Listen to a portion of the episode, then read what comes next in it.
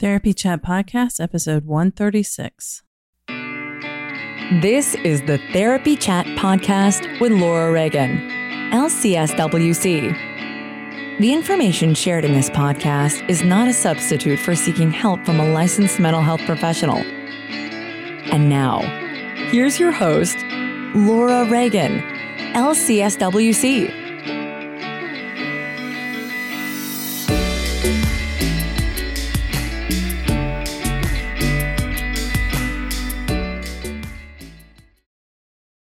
Try Therapy Notes, the number one rated electronic health record system available today. With live telephone support seven days a week, it's clear why Therapy Notes is rated 4.9 out of 5 stars on Trustpilot and has a 5 star rating on Google. Therapy Notes makes billing, scheduling, note taking, and telehealth incredibly easy.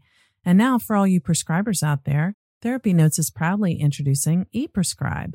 Try it today with no strings attached and see why everyone is switching to Therapy Notes, now featuring ePrescribe. You can get two months free by using promo code CHAT at therapynotes.com.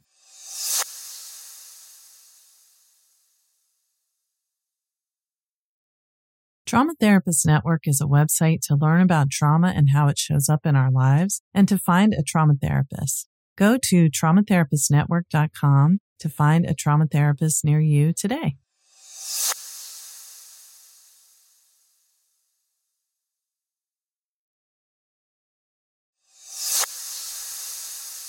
Hi, welcome back to Therapy Chat. Today, I'm super excited to be bringing you an interview with two very interesting people.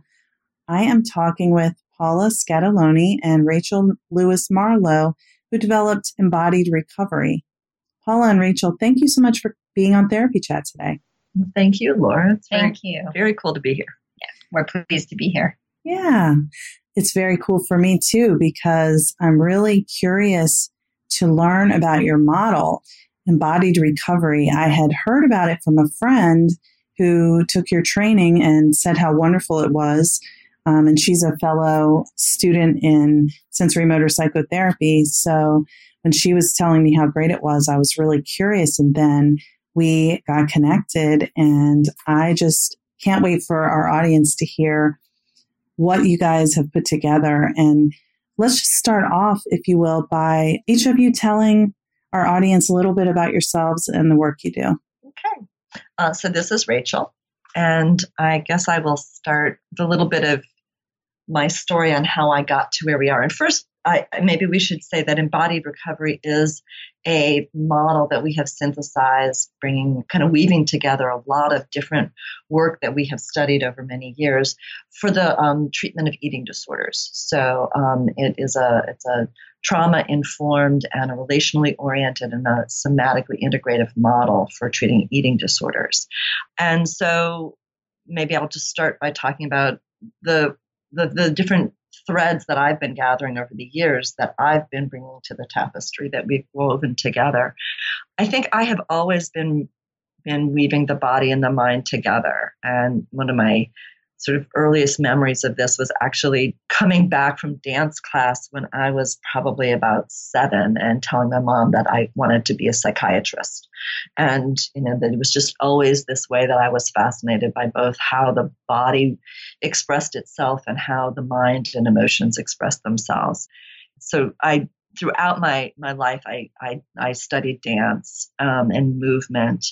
Um, I when I went away to college, I started my undergraduate degree as a psychology major, and then I transferred and finished my undergraduate work as a dance major.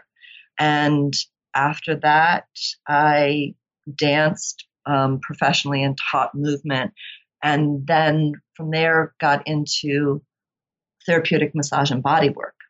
And so I have been a licensed massage and bodywork therapist for about 30 years now and studied a, a wide variety of hands on work, including craniosacral therapy, uh, energetic osteopathy, body mind centering.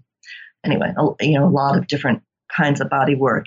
And then eventually got to a place with the body work where I realized it's not I needed I needed more. I needed to help understand one how the principles that I use to facilitate change in the body could be applied to other realms of who we are as human beings, to, to our emotions, to our thoughts. And that changes in the body were temporary if there weren't corresponding changes to how we inhabit that body and how we inhabit the world that are held in in our thoughts and our emotions. So I went back to graduate school in my early 40s to get my master's in counseling. And after graduating, after I finished my my master's degree, I then went into I got hooked up with sensorimotor work. And that was really what brought me to work with eating disorders is that I had the good fortune of being contacted by an eating disorder treatment program here in North Carolina that was very interested in how to work with trauma. And I was very interested in how to bring a body focus to people with eating disorders because that is where um, sort of the battleground of where the their their struggles are showing up. And so I started working with eating disorders and continued my training with sensorimotor, finally becoming certified. And um, at the at the the um, eating disorder treatment, started to develop a way of bringing more embodiment and um, movement and linking it all together with working with eating disorders. And that is actually where Paula and I started to intersect. So why don't I pass it over to Paula now? Sure. So, yes, Rachel and I met as I was coming in to lead a dance class at the treatment center. She would be leaving. And so we were ships in the night for many years. But my path is somewhat different. I have been working in the field of eating disorders for about two decades, and so have really watched the field evolve. And you know, primarily as a cognitive therapist, um, but always had a inkling for the experiential. And so, in Hawaii, where I was um, completing my master's degree, I'm a social worker. I was fortunate enough to um, know Anita Johnston, who's well known in the field of eating disorders, and she approached me about opening an IOP clinic, which had never been done at the time. So it was that journey for me and, and learning from Anita um, to see eating disorders through the lens of metaphor and having a lot of space to work experientially with the clients that I think I began to work with the eating disorders very differently than cognitively. And I have a background in dance and I'm also um, in my own recovery. And I think that that influenced what I think it influenced my perception of healing and, and that eating disorder recovery is much more than just symptom remission. And so I, I think that I had already felt that, you know, way back when I was working with Anita. And so my approach was always very holistic. And uh, at some point in Hawaii, in our treatment center, I had this feeling that we were talking about body image a lot and talking about the body, but we weren't actually working in the body. So it just felt so ironic to me that the body was missing in eating disorder treatment. So I thought this can't be something's something's askew here. So I left Hawaii and that's when I began my journey. I studied more movement type methods at Kripalu.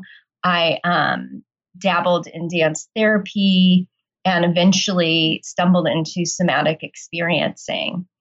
And that, for me, from the minute I walked in, I realized this is the missing piece. And I began to study the physiology of regulation. And uh, that's my piece that I weave in um, to embodied recovery and continue to find it fascinating to explore the way our early physiology, all the way from in utero, uh, experiences, influences our capacity to regulate. So I come at it from a very different place. And as I continue on my journey, I'm pulled more and more into the body worker aspect of the work. And so somewhere down the line, Rachel and I will meet and we'll, you know, end up with sort of the same, you know, credentials, just we, we came at it from very different ways. Oh, it's so beautiful. What a, a wonderful melding of two perspectives. so it's like you're coming from the opposite ends of the spectrum together to a place where it's all blended together. Mm-hmm. Yeah, it really is sort of like the, what is it, the warp and the and the weave of, of, of a of a tapestry. We've just come at it sort of from different angles, but it's you know we bring it together and it's making this really lovely container for some pretty dynamic work. Yeah, that's beautiful, and I love your use of that metaphor about weaving too, as during the time we've been talking. Well, thank you for sharing about your backgrounds. And I, I love the way you described in such detail how you came to be where you are. So, can you tell us? I guess you kind of touched on why there was a need for this model, but can you talk more about kind of trauma informed eating disorder work from a somatic lens, relational. Can you kind of go into that more and talk about how this all comes out? Mm-hmm. yeah. Sure. What does it look like? yeah. Yeah. So I think in one of the ways that might be the easiest for us to talk about it is a little bit in how it's how our approach is a little bit different from what we traditionally are doing. Perfect. And there, there are four points that we that we about when we introduce the model. Do you want to start? Yeah, Paul? so I'll start. So, eating disorder treatment has historically been a biopsychosocial model. And so, what we do, and that means that primarily the bio part of that um, is that the focus of healing is on re- restoration of nutrition and then maybe psychopharmacology. Um, That's the bio part So the way that the body is included or in those two realms. Yeah. And so our model we call a somato psychosocial model. So we're going to expand beyond nutrition, beyond medication to look at birth history, kinesiology, somatic organization, sensory system, right? Different things that influence our capacity to be embodied, to regulate, to be in relationship with self, to be in relationship with others. So beyond beyond food and beyond medication. Mm-hmm. And I, I think that one of the strengths of doing this is that it really allows for an active bottom up processing part in the treatment of eating disorders, where we're expanding the way in which we're working with the body and we're really emphasizing that change, sustainable change, has to include a bottom up process.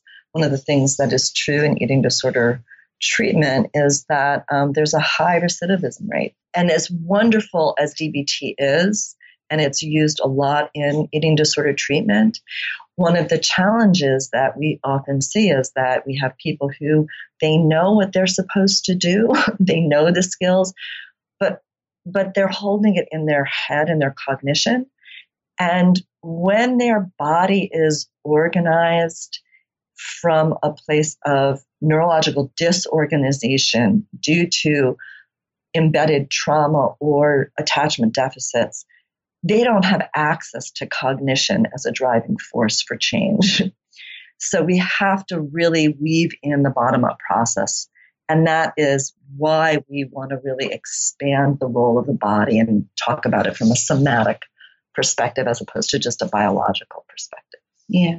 I think one more piece of that is we, as the trauma field, provided us, particularly Stephen Porges, um, providing us with an understanding of the polyvagal theory and threat response, uh, Peter Levine's contribution. We now understand sort of the, some of the building blocks of regulation and also the impact of trauma on regulation. And um, so that affords us some new ways of working with clients. As Rachel said, if we're trying to utilize cognitive strategies, but the person is out of their, what Dan Siegel calls the window of tolerance, their prefrontal cortex is not available to take in the cognitive strategies. So the science helps us to understand why the treatment methods we have aren't working so well. I think there's actually one last thing that I would I would say is that we're also since we're emphasizing bottom up, we're recognizing that if the body is not organized to support effective digestion, then the body is not organized to support what is called normative eating or what we might think of as an accurate body perception. And so because because we're mammals or as mammals, our digestive system and our attachment system are, are neurologically linked. And when there are conditions on attachment, we're going to see that reflected in our in our digestive system.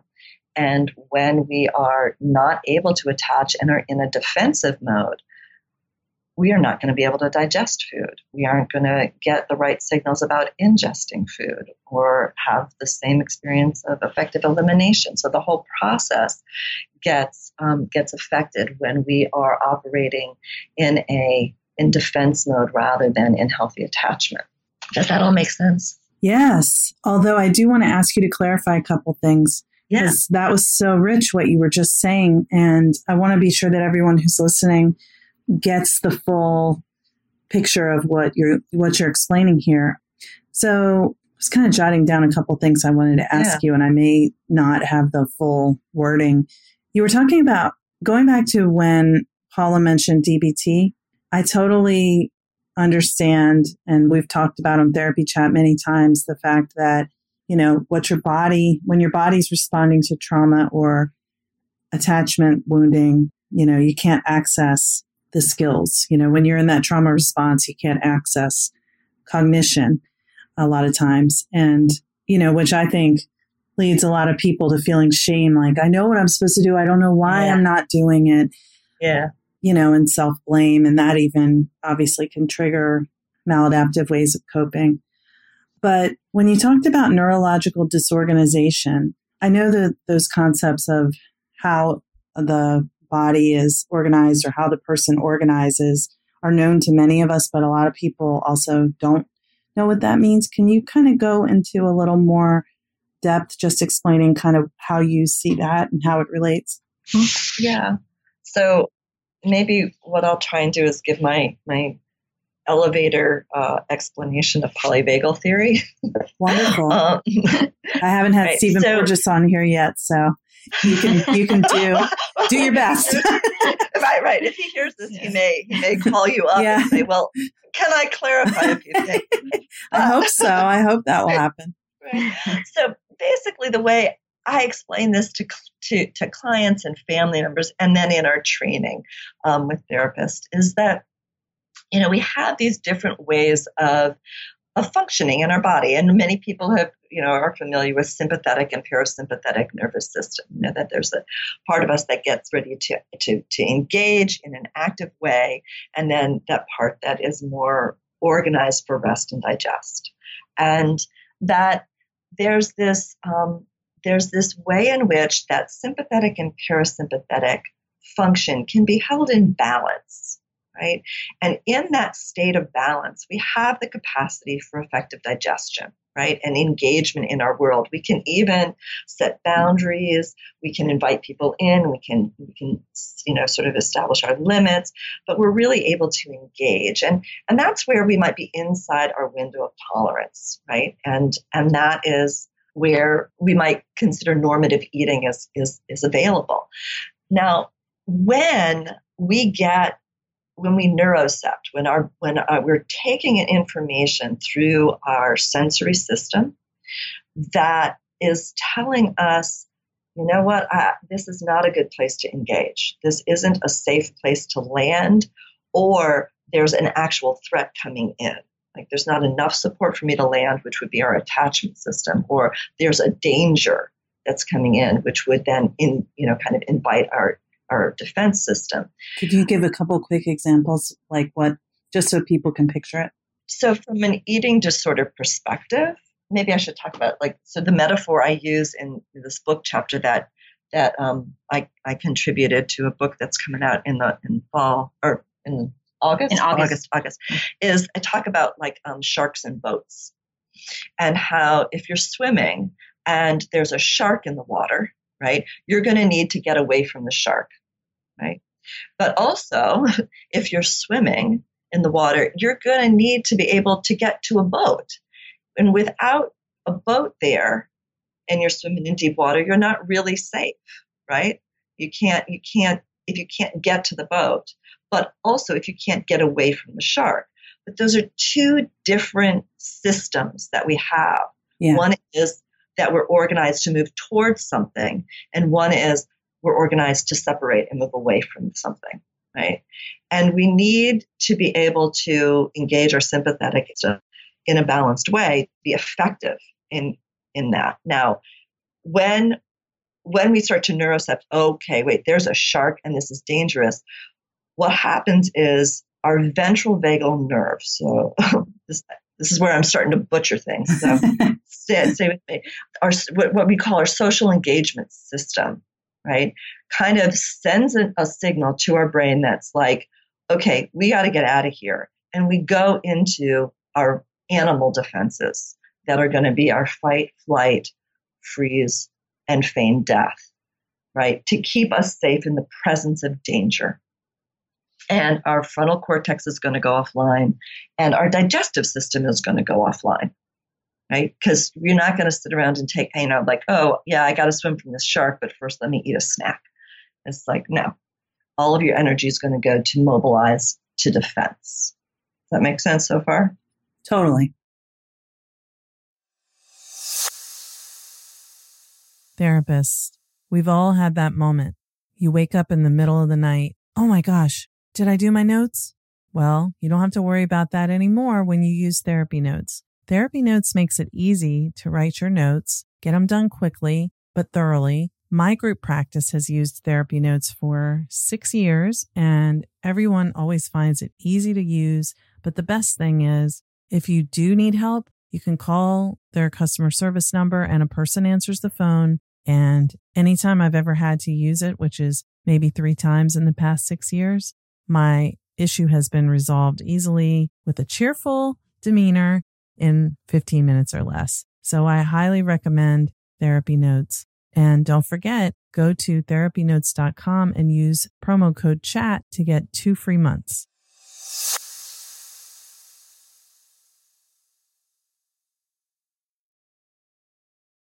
Okay.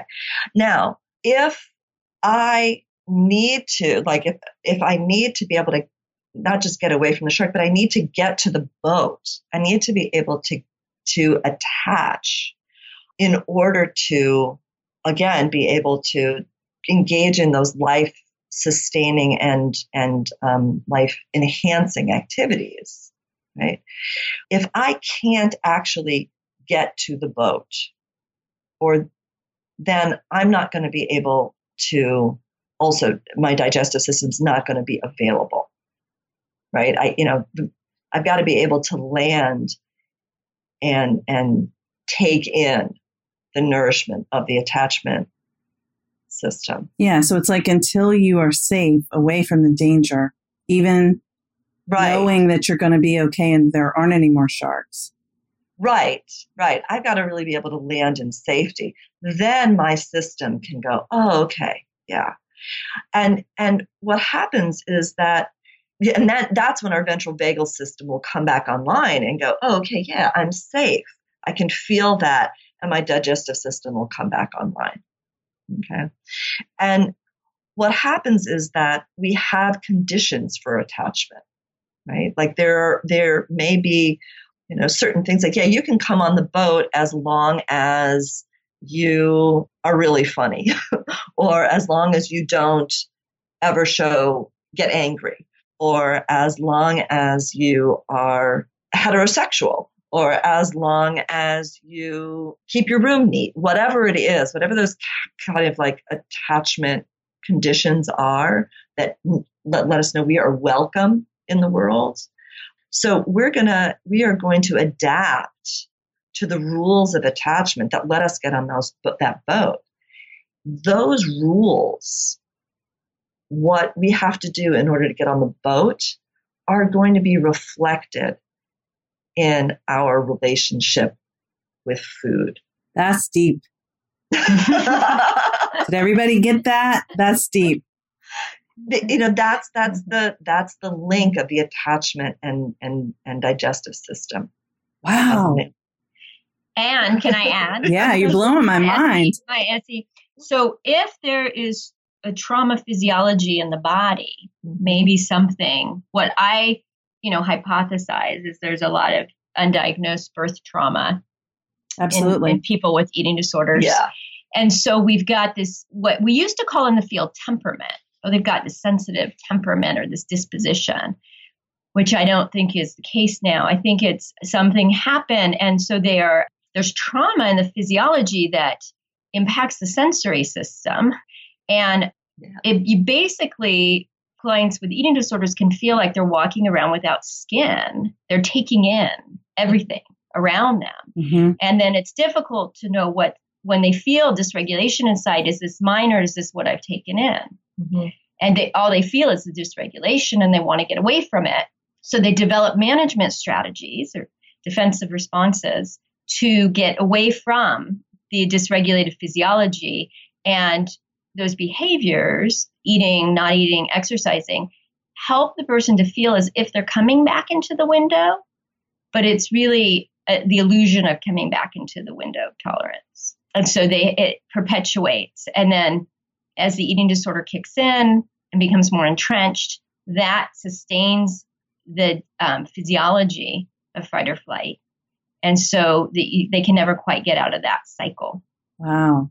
And what you're saying too, when you're talking about undiagnosed birth trauma, and previously you mentioned in utero, you know, Mhm. there's so much potential trauma in utero that Mhm. the child may never be able to, or the, you know, adult who's looking back may never be able to know that it happened. Mhm. Yeah, I was doing a, a family day presentation at um, this eating disorder treatment facility and was talking with families and we were was talking about this prevalence of, of birth trauma. And people's jaws were just dropping. And then one of the, the the moms said can i just ask you know all of the people here you know did your kid have any birth trauma?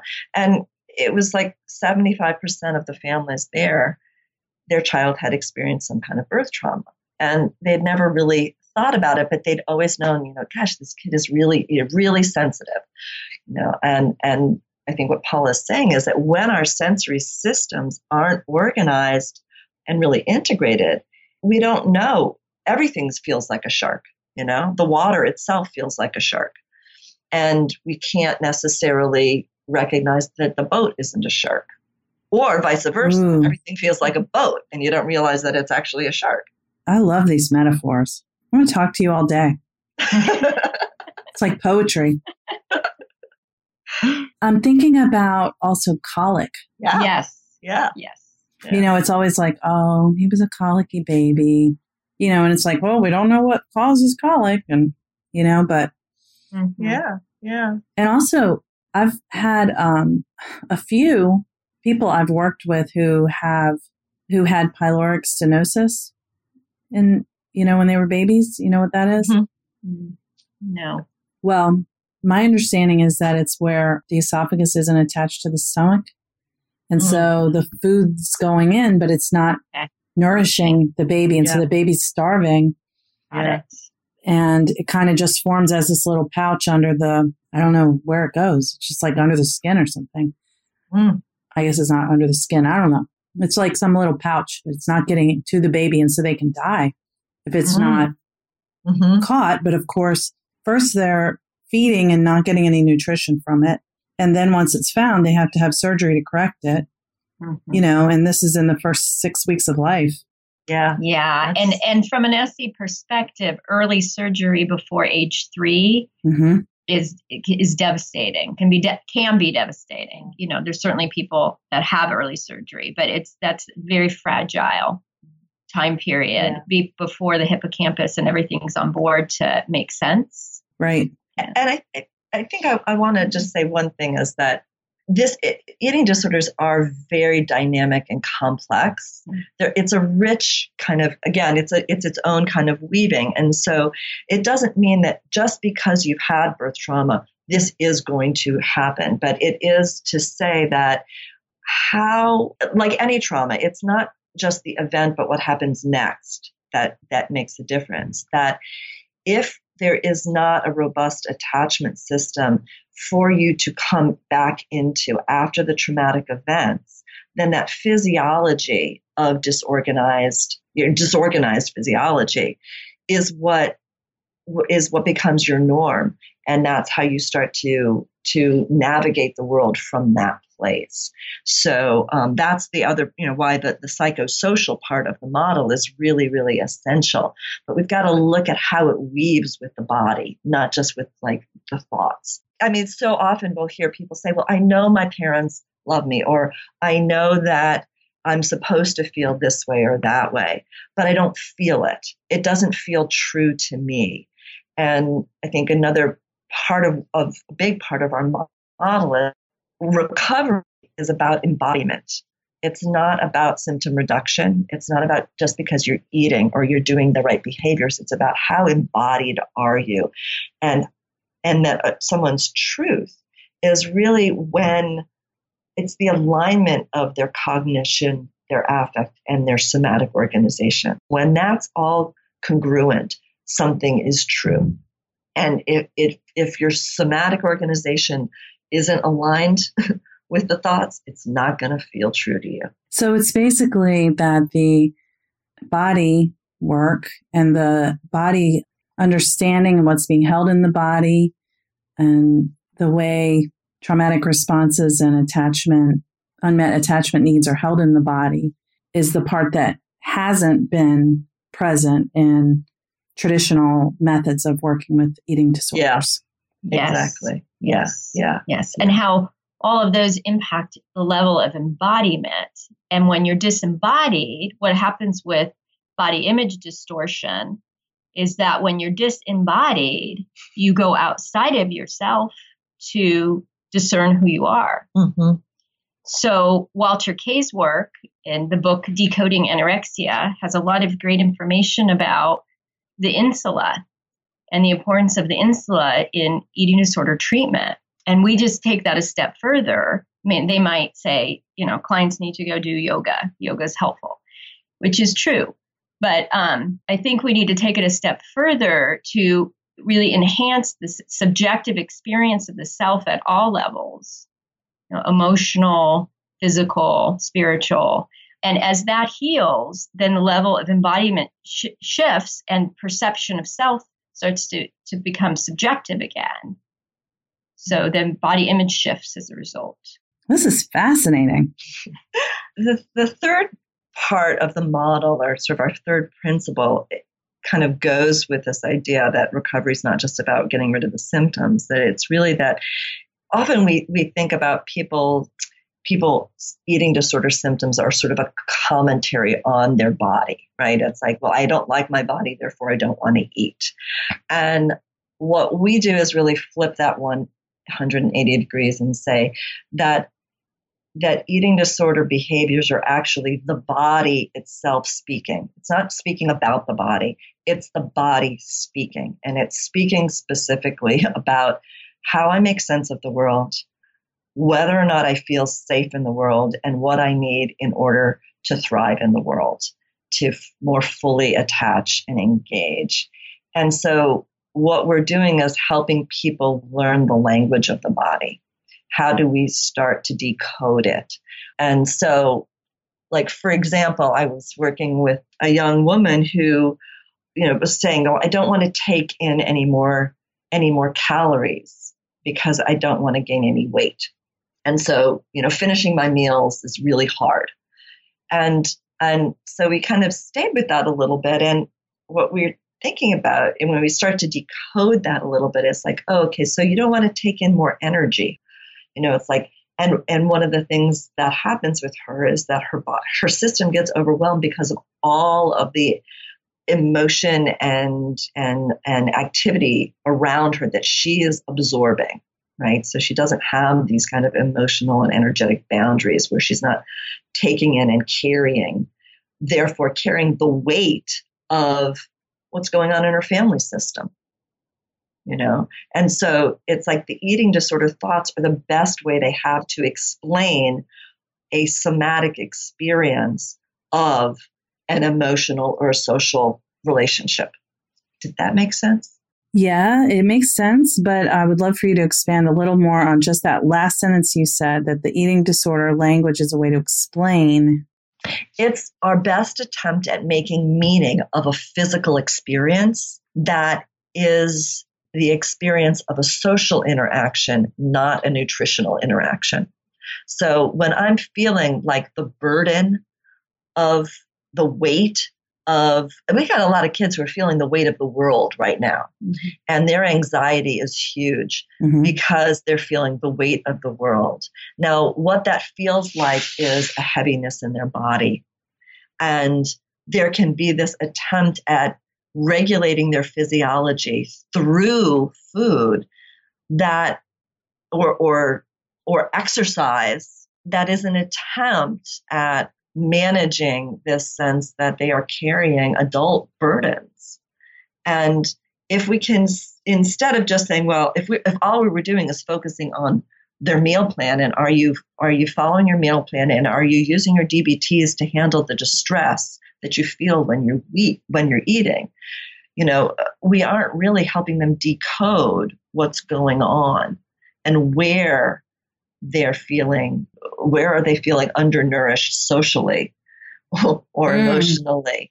Or where are they feeling overfed socially or emotionally? Did that make any more sense? Oh yeah. Okay. Maybe i mean this is like yeah. so thought provoking my what i find i talk to clients a lot about is that the especially when we're talking about that early dysregulation that we call high global activation in SE, um, where it's the, the whole system is is the dysregulation is global it's everywhere and so um, when you start to teach the teach clients how to identify it witness it and um, almost siphon it out of the body their thoughts start to slow down it's fascinating and I think that's a big jump in the field because the field of eating disorders, we're trained to follow the thoughts. Mm-hmm. And in working with me, I might acknowledge the thought, but um, if I have the client talk more about the thought, they'll get more dysregulated. So instead, we focus on where where is the regulation in the system? How do we use the body and resource the body to bring the client into more of an experience of regulation through a lot of um, methods that an occupational therapist might use to support children that are dysregulated. And um, they're pretty surprised by its effectiveness, and they don't need to think. They don't. It's not a thoughtful intervention. They just need to grab the weighted blanket or the physio ball or the Pilates band or. Mm-hmm. Yeah. Mm-hmm and that's sort of the last component of the model is that we really look at the body as, as a resource to change and to um, to recovery as opposed to sort of this obstacle that people have to somehow overcome.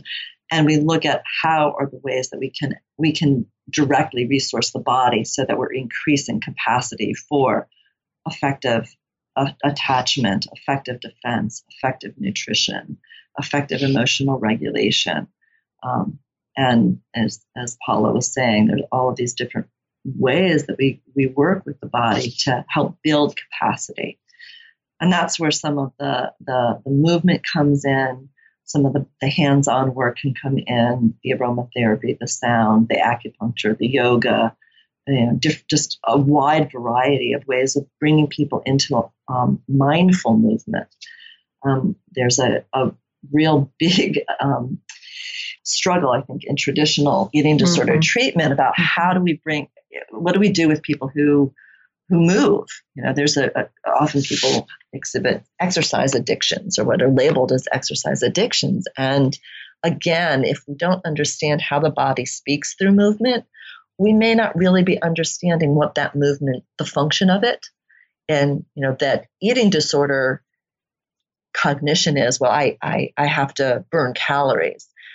But that's that's not usually what it's really about but that's that's the only explanation they have. Once we really sit with it and listen and bring curiosity to it we can unpack it and find that that movement has all kinds of, of functions. You know one of the first questions we might ask is so when you're running are you running away from something or towards something?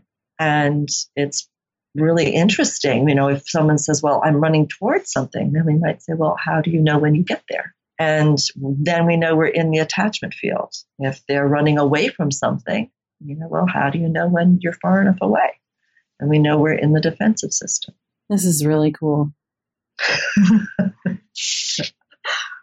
so, where do people have the opportunity to do treatment using embodied recovery? Is it only in treatment centers? No. Um, so we have started to train staff in treatment centers, but the majority of the people coming to our trainings are professionals in private practice, dietitians, as well as therapists, and all types of therapists, some with somatic training that want to learn specifically about eating disorders, and then others who have no background in somatic therapy, and even folks that don't have a background in eating disorders, but they're beginning their journey. Mm-hmm. Yeah.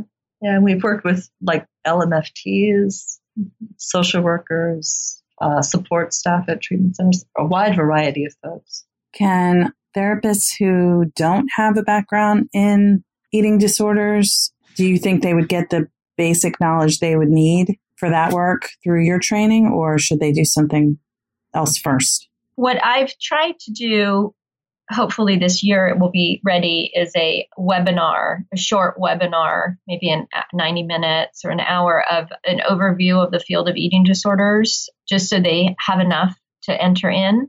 And in the training, I talk a lot about the field and where we're at and what might be different. So I try to fill in the holes. Mm-hmm. And the other thing that we've we've found is that we've had a number of folks who uh, work with addictions who've also come to our training because there's often dual diagnoses mm-hmm. um, with eating disorder and addiction, and pretty consistently we we get feedback from them like, "Oh, this really works with addictions as well," or you know, the, there's applications for so many different um, populations um, because truthfully attachment and trauma are you know pretty much there. Universal. it, it's pretty universal, yeah. You know, because we're yeah, it, it's what builds resilience or or reduces resiliency. So, um, and that can is going to show up in lots of different ways for lots of different people. So we do we're talk we're we apply this you know sort of through the lens of eating disorders, but we've also gotten feedback that it's applicable in a lot of other. That's wonderful. I'm a little I hate to say I'm a little dismayed because I feel like now I have another training I have to do. Not sure how I'm going to find the time, but it must happen. Well, we would love to have yes. you. We'd yeah. love to have you. So, how can people who are listening who want to get this training or learn more about it, whether it's for themselves as a possible patient or as a therapist who wants, or nutritionist or other helping professional who wants to get involved in doing the work, where would they find you all and what you're doing? Well, our website is a good place to start. Www.embodiedrecovery.org. And we have a training section where we list the trainings for the upcoming year. Um, right now, Durham will probably have Durham, North Carolina fall training, and we're set to travel outside of the state um, in 2019. So we do travel. We also have, as Rachel mentioned, book chapters coming out.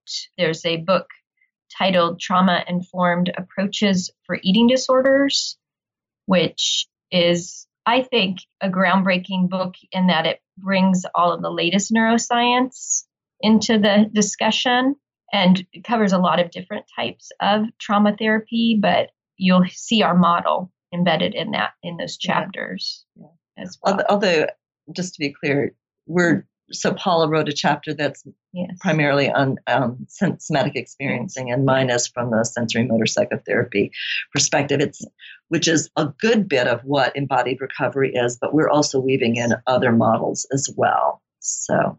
Hmm. It's not specifically chapters on embodied recovery, but a couple of elements of embodied recovery. Awesome. Well, I know people are going to be looking for when you're going to have your book so they can buy it. But then when that happens, we'll just have to have you come back and talk about it on Therapy Chat again. Sounds good. Paula and Rachel, thank you so much for coming on Therapy Chat today. This has been so fascinating. I'm really not kidding when I say that I'm going to be digging in soon. And I'm sure that many people who are listening have been hanging on to every word. Well, thank you so much, Laura. This has been a real treat. Yeah, we've enjoyed it. We appreciate it. Thank yeah. you. Thank you for the work you're doing. Mm-hmm. Back at you.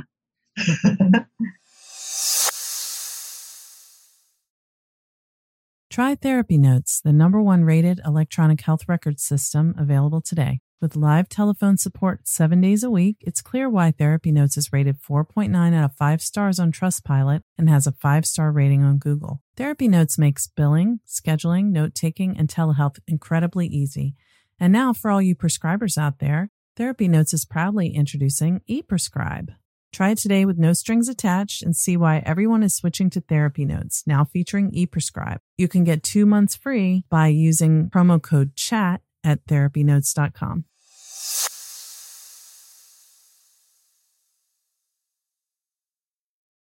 Trauma Therapist Network is a website to learn about trauma and how it shows up in our lives and to find a trauma therapist. Go to traumatherapistnetwork.com to find a trauma therapist near you today.